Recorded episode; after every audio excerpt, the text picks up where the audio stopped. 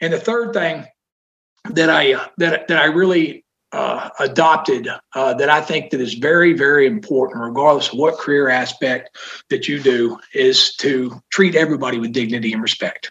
It costs nothing, nothing to be kind to everyone. And I promise you that if you just go through life treating everybody with dignity and respect and taking the high road because it's a lot less traveled, uh, that not only will you be a lot more happier, but but you and the folks around you are going to be a lot more successful. Welcome to the Passion Struck podcast.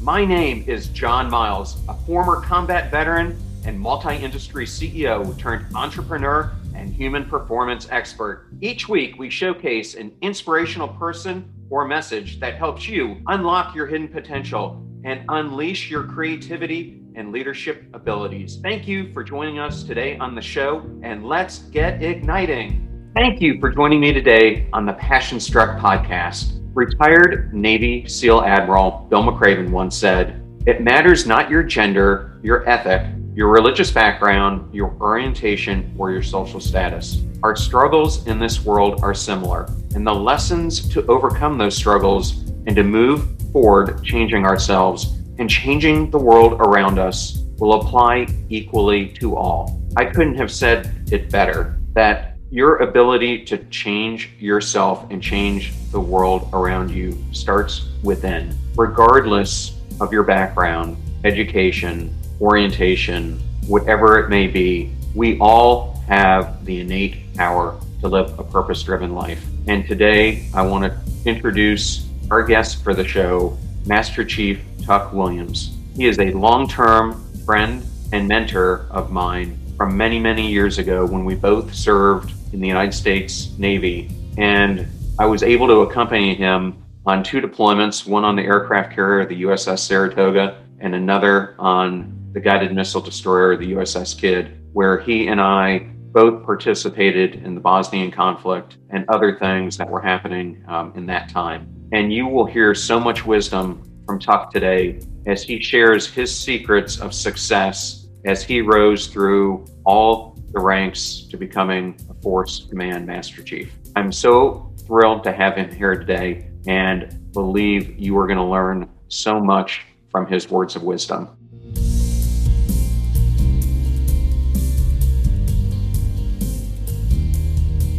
I am so excited to have Master Chief Tuck Williams, my long term friend, today on the show. Thank you so much for Tuck for joining us today. Hey, doing great, John. Thanks for having me, man.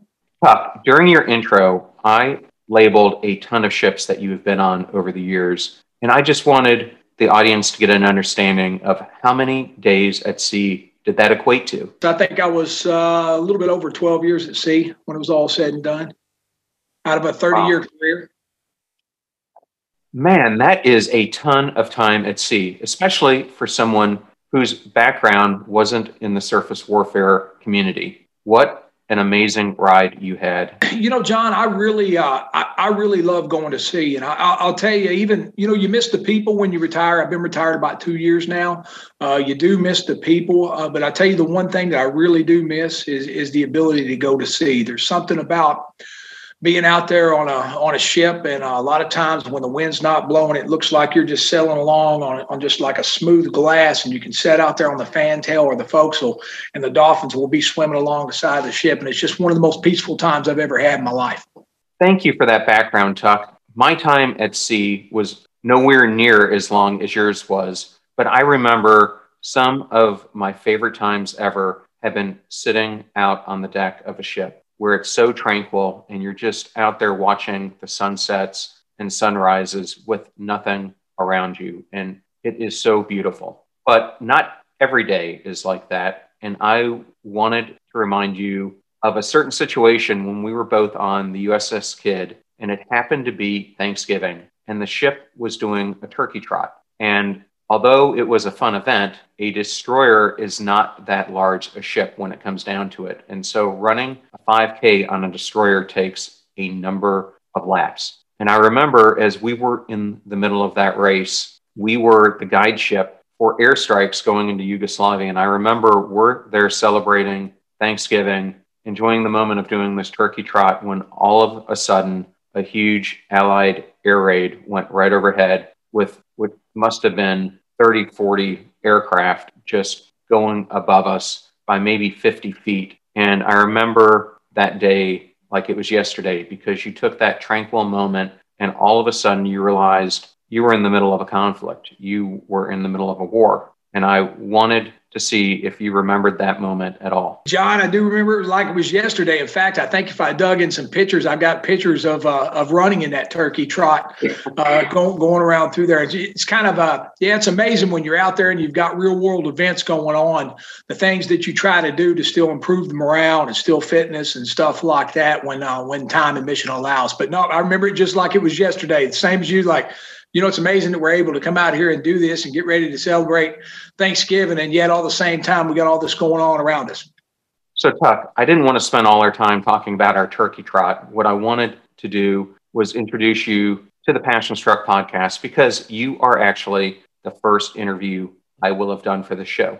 And, and what I am trying to do is to create an environment for all the underdogs who are out there, those who feel broken, bored, that they don't have what it takes to reach the next level. And I want to give them the wisdom and tools from both interviews and my personal episodes on how they can unlock their hidden potential and live that passion driven life that they have always wanted to live. So I wanted you to explain the context for our listeners. You are part of the Naval Information Warfare community. And when we were both there, it was called the Naval Security Group Command. Can you tell the listeners what exactly it means to be in the information warfare area? Well, what information warfare does is we deal with uh, with different types of uh, intelligence gathering uh, and we're reporting, and we look to safeguard uh, the measures and the policies of the United States.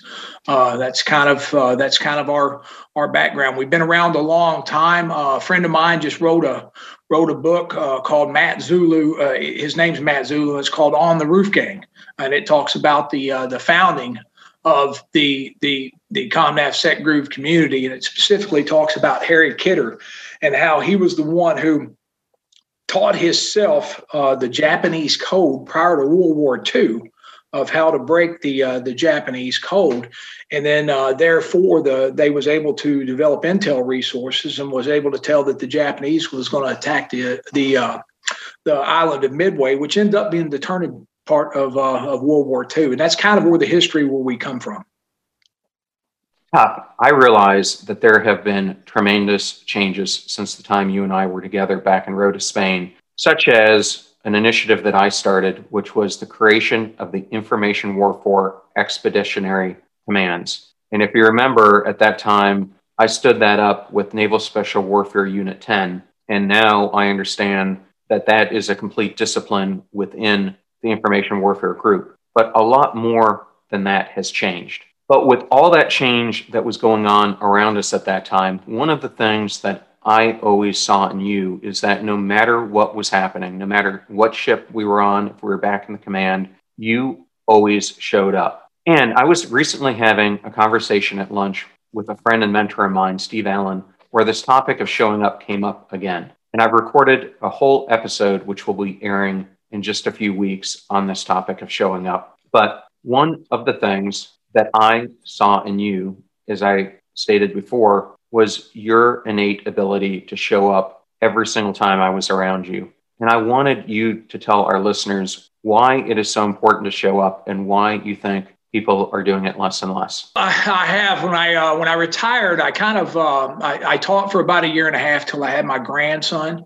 Uh, so you know, I was very familiar with. Uh, I taught in a Title One school, which is an underprivileged school. I was able to spend some time with a lot of youth and everything, and you know, kind of like your motto, passion struck. What I tried to do was sit there and say, okay, hey, how do you motivate these kids who are coming from various backgrounds, and get them to want to be something better than what they think uh, that is on the horizon for them? Uh, let them know that, that you know, opportunity is out there.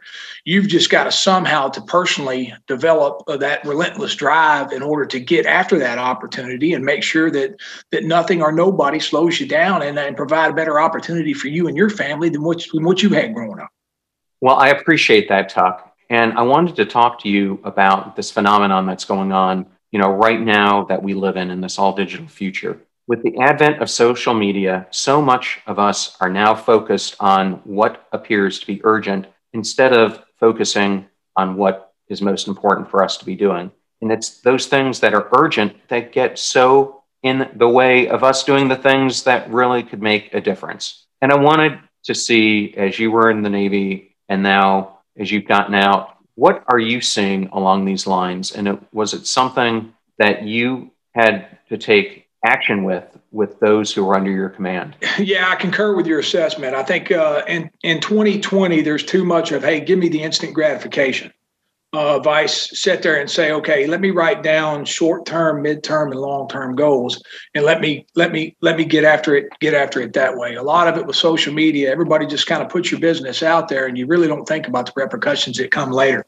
Now, as far as for a military perspective, when I talk about social media or or various uh, various platforms, I was very very cautious in telling uh, telling telling sailors or any menu that I had a had a chance to speak to be be real cautious with it. Social media can be a, is a great platform to get good information out of there, uh, but once you hit send, it's out there. Uh, there's there's no withdrawing it back. That's not here. And and if you're a military member, then you get held to a little bit higher standard than what a civilian does. So you got to be real careful about about what you're what you're putting out there. Uh, another bit of advice that I gave is I said I tried to never ever have a disagreement.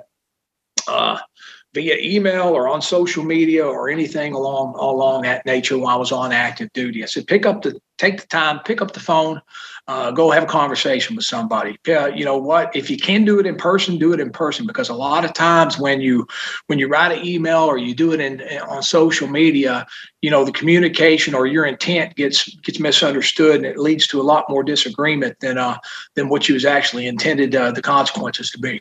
Tuck, I couldn't agree more with what you just said. And I have to admit, there are times in my career where I let my emotions get the best of me and I would put them in emails or other electronic forms, which is the absolute worst thing you can do. Because when you communicate in those mechanisms and forms of communication, the receiver has no idea of being able to realize your intent, how you're really trying to come across. Are you being empathetic? Are you being sincere?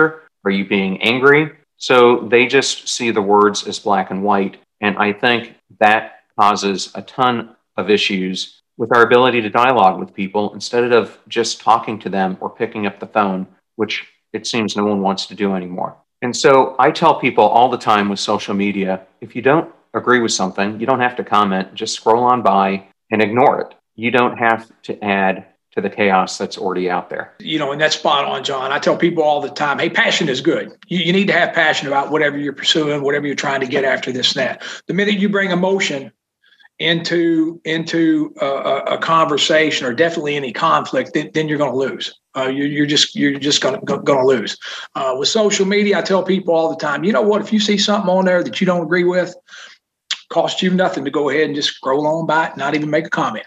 Tuck, that is so funny you just brought that up. I recently wrote a book called Passion Struck, and I have a portion of it in an ebook form called the Passion Struck Framework on the website that the listeners can go and download. But in it, I talk about this whole concept about the fact that you can't have both emotion and progress. And let me give you a good example of that. So, this is like when you go to the gym and you start working out and you feel tired, which is an emotion. And in your mind, you say, I want to do 10 reps, but you let the emotion of how you feel take over, and you might only do five or six. And that's the same thing that happens to us in life. We let the emotion get in the way of progress, which would have been doing all 10 reps and battling through. The important message here is if you let emotions take over, they will stop you in your tracks and they will halt the momentum journey that you were on. It's a great analogy. I mean, I'm sure like you, like me, there's many days that I've woken up that I didn't want to work out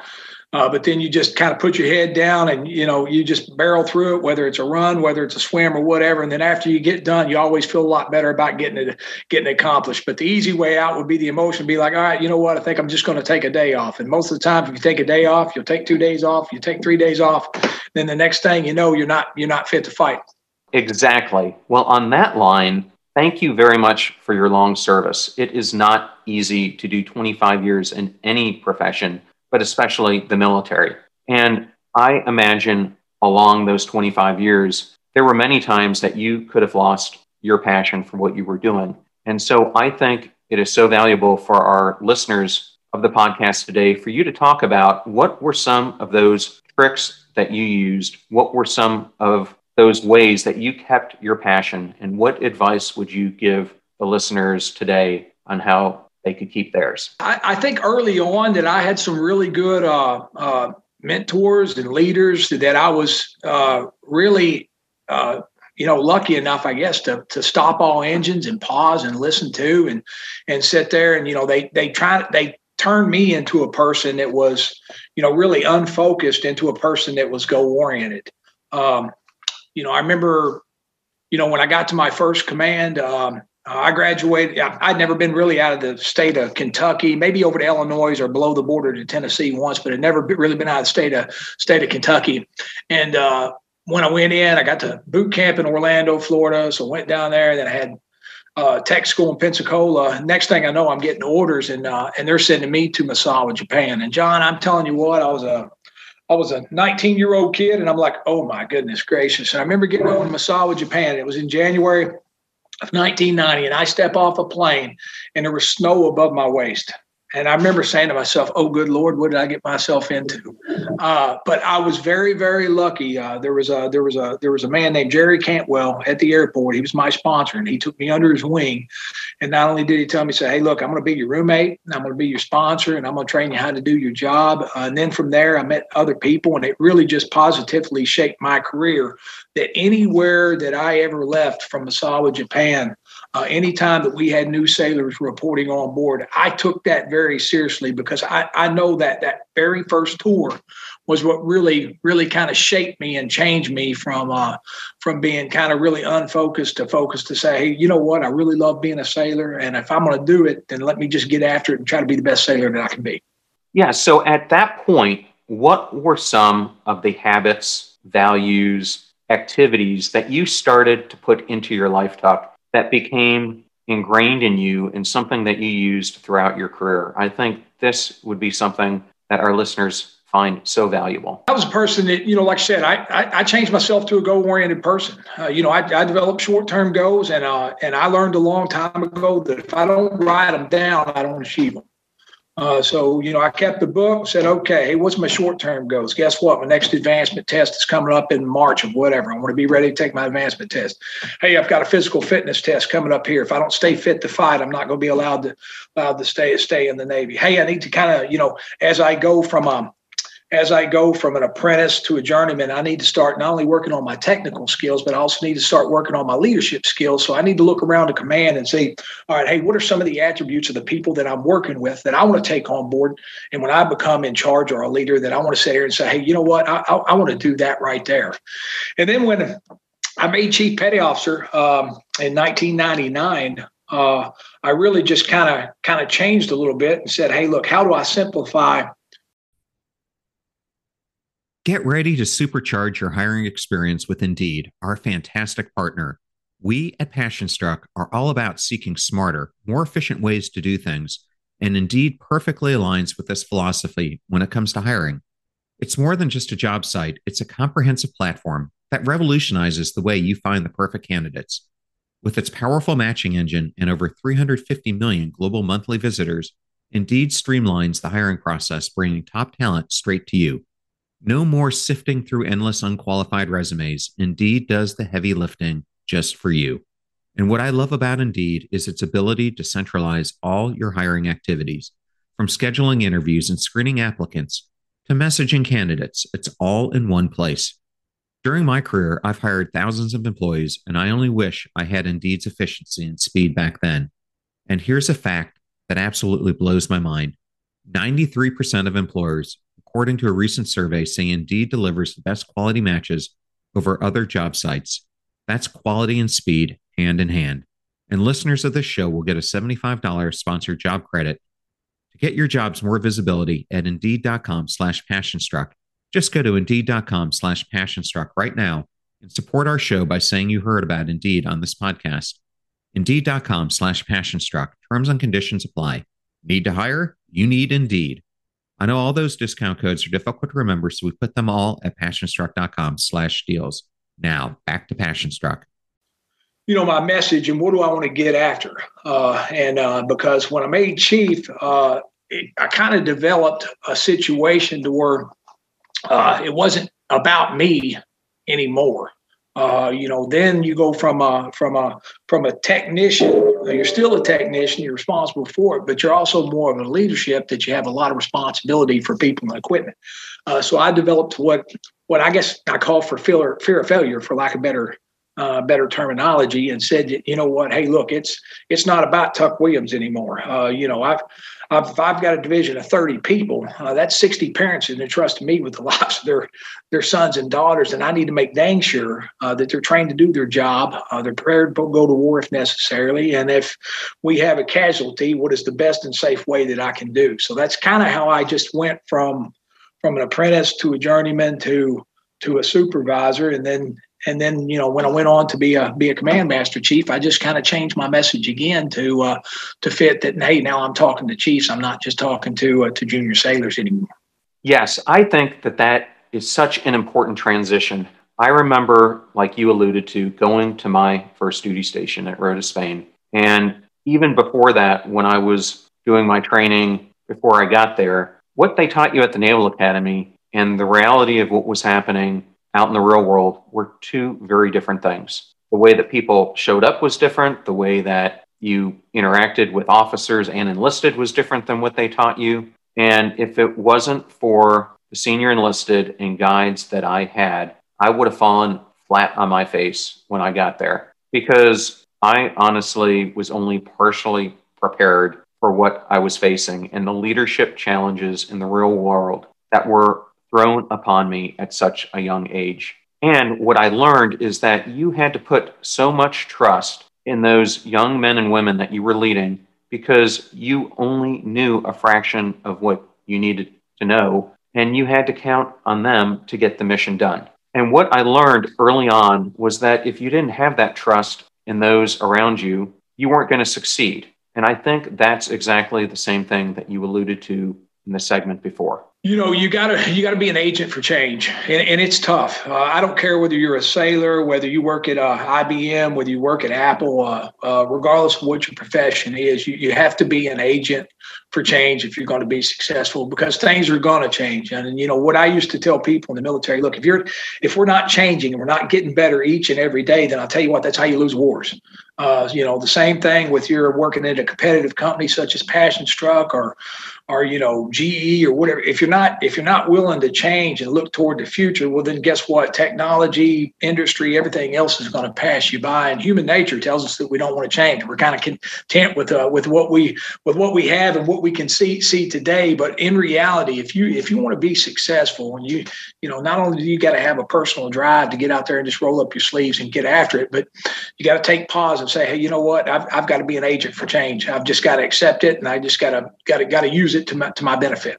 I have this saying, and it's something I am going to talk about in an upcoming podcast about becoming a visionary arsonist in your own life. And I want to give you an example of this. When I was at Lowe's, we had 300 plus programs. So these are multi million dollar initiatives going on at any one time. And across them, some were on time, some were over time, but generally they were having a number of changes to scope, changes to timelines, etc. And what would happen is the team would be working very hard and you'd come to your weekly or not weekly, but monthly or six week check in with the executive steering committee. And all of a sudden, this meeting would drop an visionary arsonist bomb on that initiative. They would set, they would change the timeline, they would change the scope, something would happen in the marketplace, and they'd want to add this widget to it, or they would want to shift it in this direction.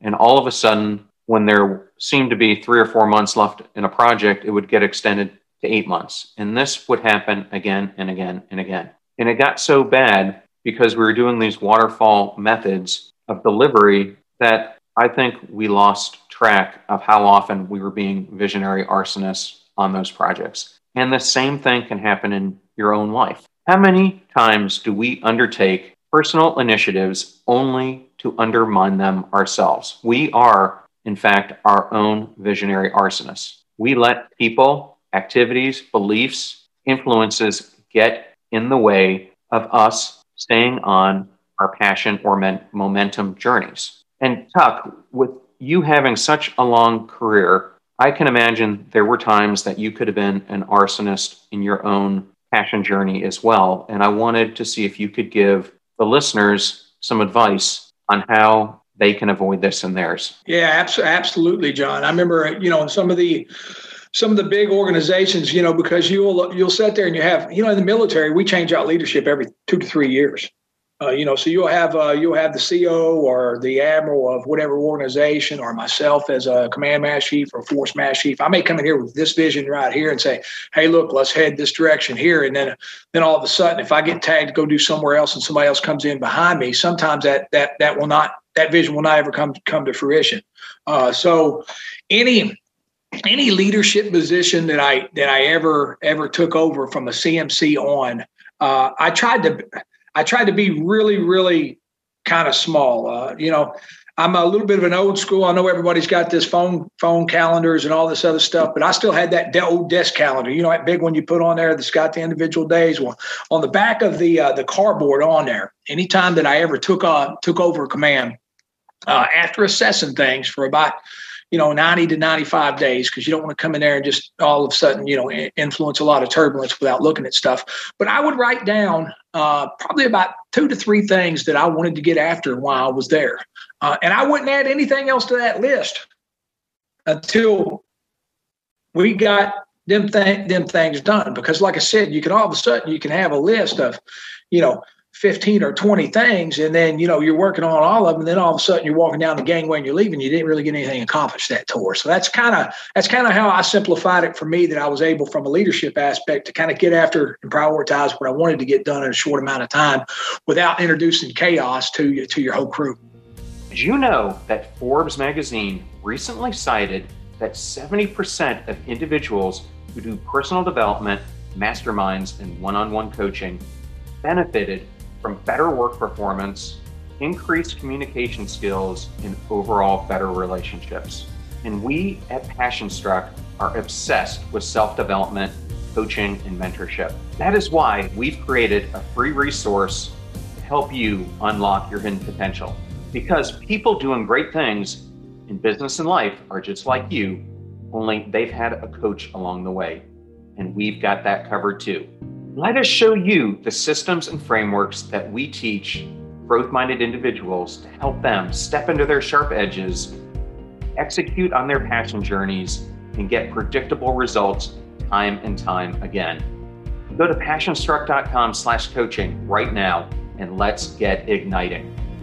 Your point on prioritization is so on point. In fact, it's the number two step in our Passion Struck personal agility process after you analyze where you're currently at and where you want to go, the next most important thing you can do is prioritize because if you don't prioritize those actions, you are going to start focusing on things that are not important to accomplishing your journey. And I think this all starts with the need to continue to focus on the main thing. And I happen to hear one of my favorite pastors preach this sermon many, many years ago, and it has always stuck with me that the main thing about the main thing is keeping the main thing the main thing. And that is what priority is all about. So when you apply that to the military, when you start guiding troops and you start changing the direction that they're going continuously, you create huge disruption. You create massive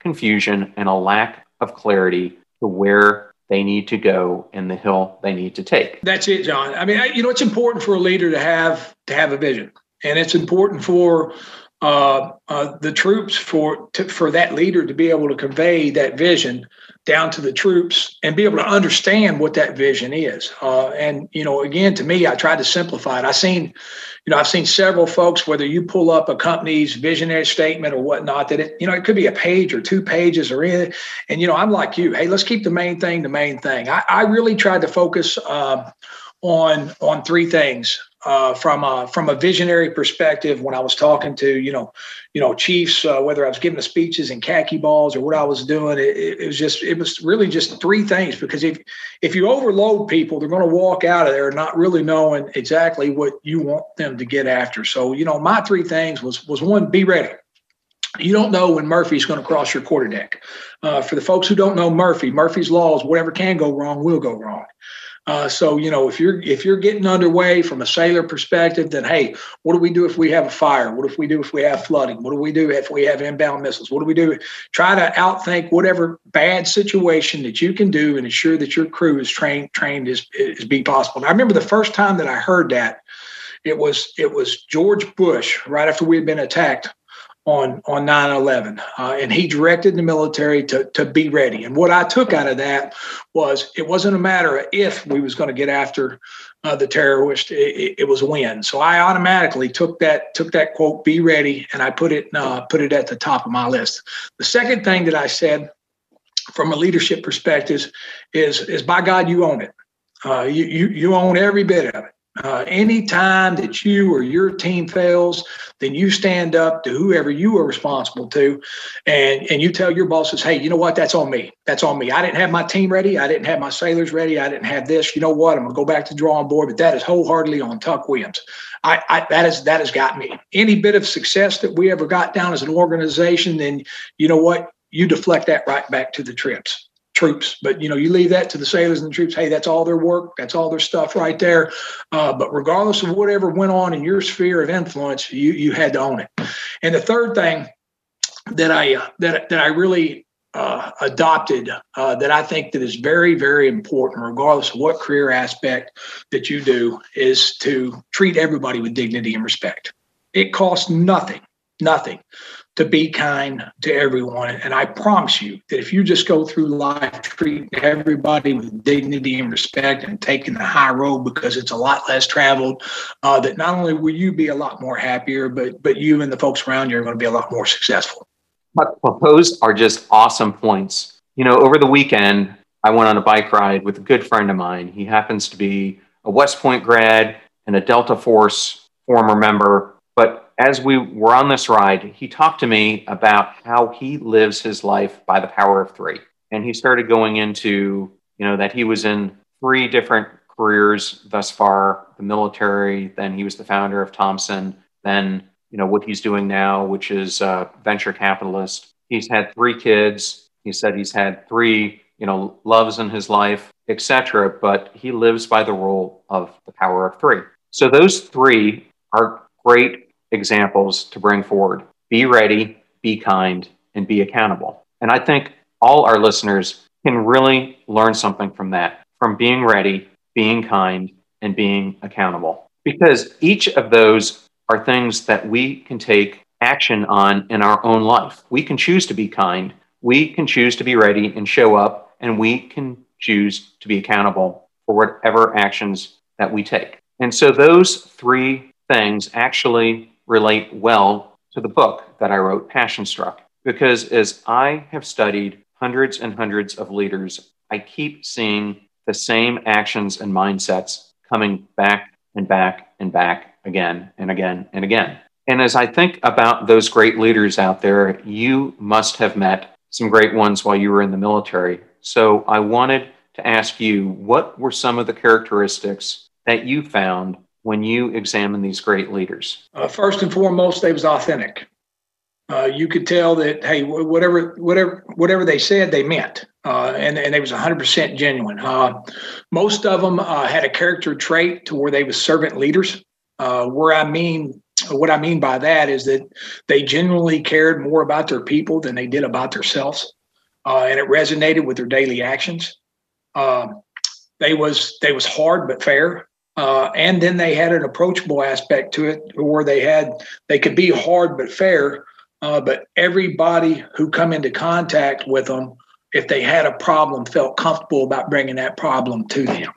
Uh, so that's kind of the the the few things that I that I kind of took away with a with, with with a bunch of or, you know people that said hey look you know what? That that's the type of person that I that I want to be. I want to be genuine. Uh, I want to care about people because I do uh, and I just uh, just want to make sure that I put you know others needs in front of my own and if I do that guess what everything else is going to take care of itself.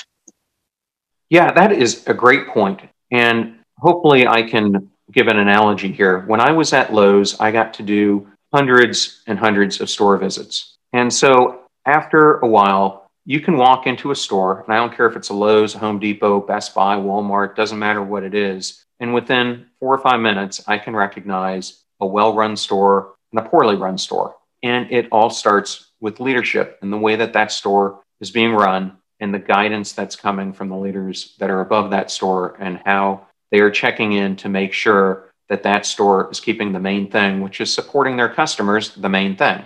And as you and I were out there doing our direct support missions, you know, we were having to do the same thing.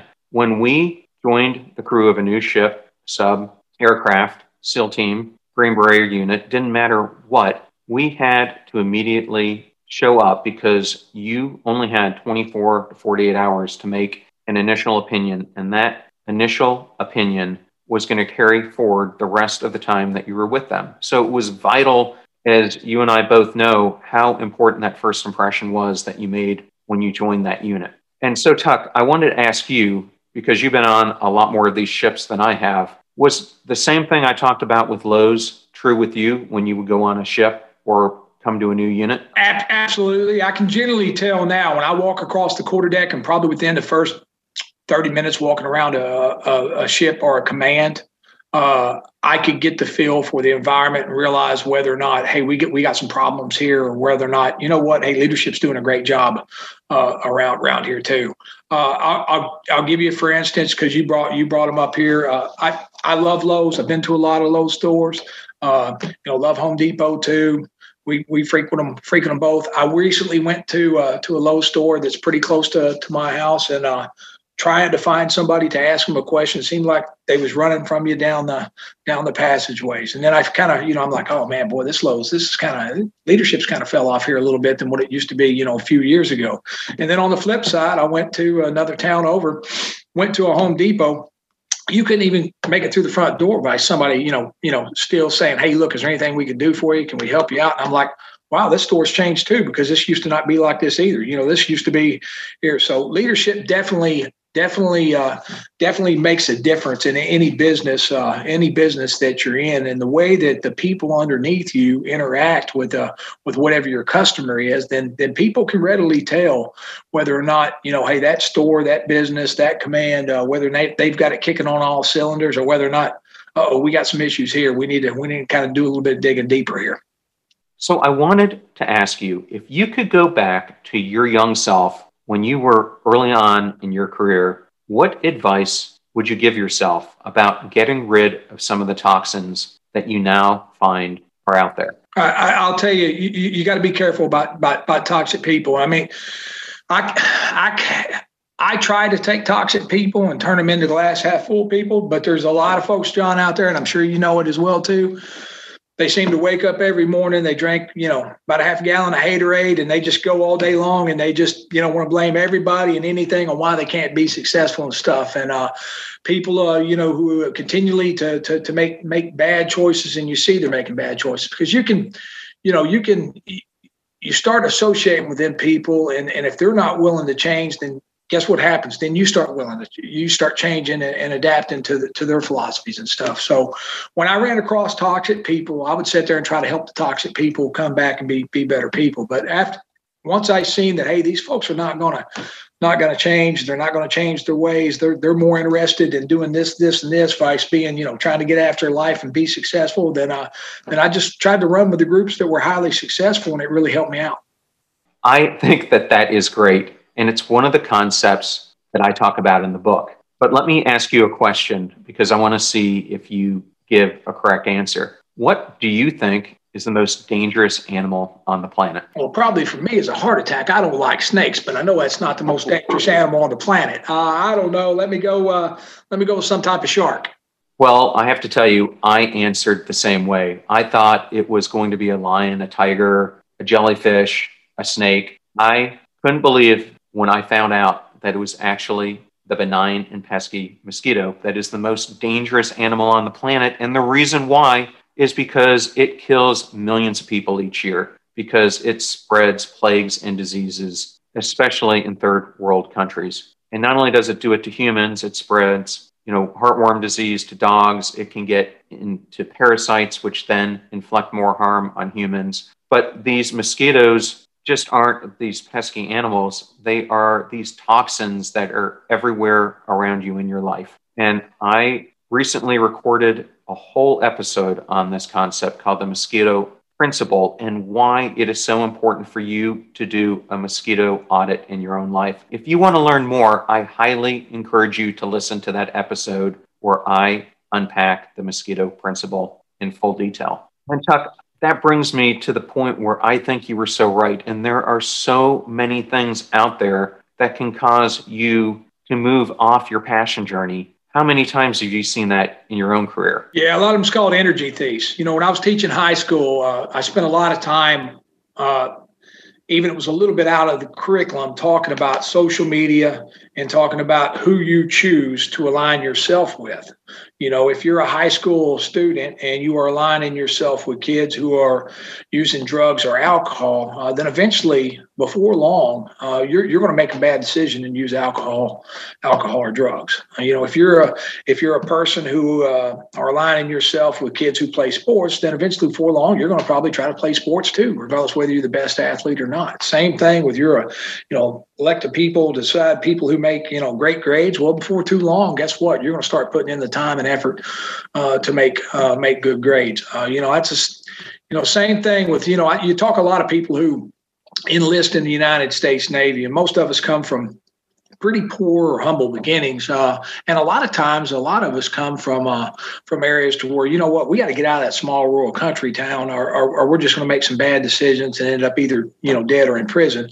Uh, same thing, you know, I may come from the inner city of Washington D.C. or Chicago. I mean, we come from all all around. And and what I used to tell sailors too was, hey, the Navy this this is your this is your lottery ticket. You know, this is your Willy Wonka chocolate bar. You got the gold ticket. You know, you need to utilize every program and every opportunity that we have to offer uh, to to be successful and perpetuate and set yourself up you and your family for, for life because if not and you start bringing what you left behind to the command before too long you're going to end up back there because they're going to administratively discharge with you and then you're not you know, confining to the goals and the, the, you know, the core values of the organization. You're trying to bring what you was leaving behind forward when this is your opportunity to be successful. So, so I'm with you. I think uh, the people you choose to align yourself with can have a have a direct impact uh, on whether or not uh, you have the opportunity to be be successful.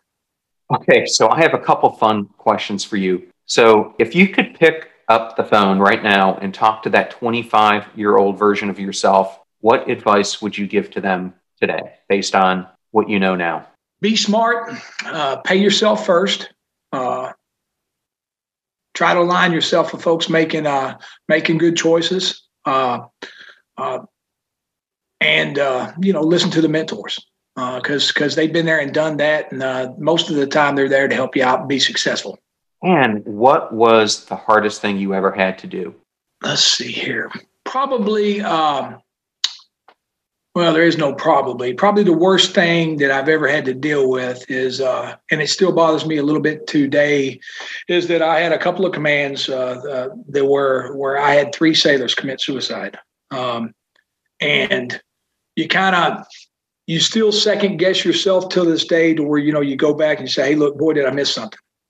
You know, what if I happened to just uh, could I just um, went back around, threw my arms around somebody and say, "Hey, look here, uh, you know, your Monday morning quarterback yourself to say, "Hey, did, did did you miss something?" You know, after you know what happens and you start getting all the information, you're like, "Boy, why didn't you get this?" So, I guess probably the thing that I would tell everybody that if you're in a leadership position, regardless of what's going on in your command, tell everybody that you love them because it's it's it's pretty important and uh and yeah that's the that's probably the toughest thing to to realize that you know somebody's mom and dad entrusted you with the life of their son and daughter, and uh, and on three instances, uh, I, I, didn't get it done.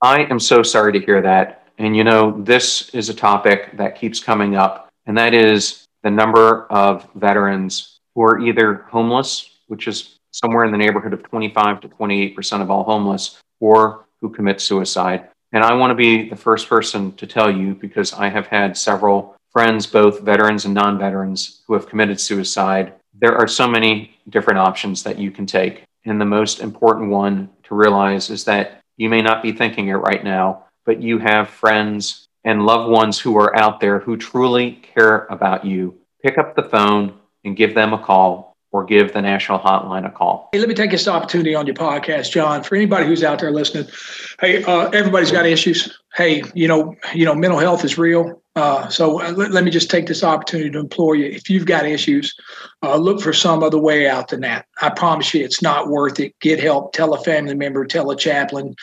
Uh, tell tell tell somebody and get help because there's people in this earth that, that love you, and there's nothing, nothing. I promise, nothing that you got going on in your life worth that right there. Well, Tuck, thank you very much for that important message. And now that you've spent 25 years in the military, ended up retiring as a Force Master Chief, what is next for Master Chief Tuck Williams? Uh, I am going to tell you, I, am I'm, I'm, I'm going to, I'm very blessed. I had my first grandson in August of last year. I had my second grandson in October uh, of this year. Uh, so I have elected to uh, to fully retire. I draw a, decent pension. I've got my health insurance, and uh, I am going to spend time with my two grandsons and not miss uh, a lot of stuff in their life, like I ended up missing uh, in my son's life. So hopefully, we can get this uh, horrendous uh, disease uh, behind us, and and in 2021 to be a better year. And then I plan on spending whatever time you know, God's got left for Tuck Williams bouncing grandbabies on his knees and having as much influence on them boys before they figure out what trucks and girls are. Well, Tuck, congratulations on that well earned retirement. And thank you so much, in all sincerity, with joining me today, taking the gamble to do my very first podcast interview. I, I appreciate you very much, buddy, for doing this and catching up with me and telling our listeners about so many important lessons that I know they're going to love to apply that you talked about today in today's episode. Thank you so much. Hey, John, I'm proud of you, man. Know that you're doing good stuff out there. And if there's anything that I can do for you, uh, for you or your family, please don't hesitate to give me a call. Thank you very much, Tuck. I'd be happy to. Thank you so much for joining me on this journey with Passion Struck. And although you're hearing this as episode seven or eight, it was actually the first interview that I recorded. And this has been such a journey and dream in the making. And I was happy to have welcomed my good friend Tuck Williams and the positive message that he could share about keeping the main thing the main thing, his leadership advice, how to take toxins out of your life, and so much more. I'm so grateful for each and every one of you listening or watching today. And thank you so much for being part of my passion journey. Thank you so much for joining us. The purpose of our show is to make passion go viral. And we do that by sharing with you the knowledge and skills that you need to unlock your hidden potential. If you want to hear more, please subscribe to the Passion Struck podcast on Spotify, iTunes, Stitcher, or wherever you listen to your podcasts at. And if you absolutely love this episode, we'd appreciate a five star rating on iTunes and you sharing it with three of your most growth minded friends so they can post it as well to their social accounts and help us grow our Passion Struck community. If you'd like to learn more about the show and our mission, you can go to passionstruck.com where you can sign up for our, our newsletter, look at our tools, and also download the show notes for today's episode. Additionally, you can listen to us every Tuesday and Friday for even more inspiring content. And remember, make a choice, work hard, and step into your sharp edges. Thank you again for joining us.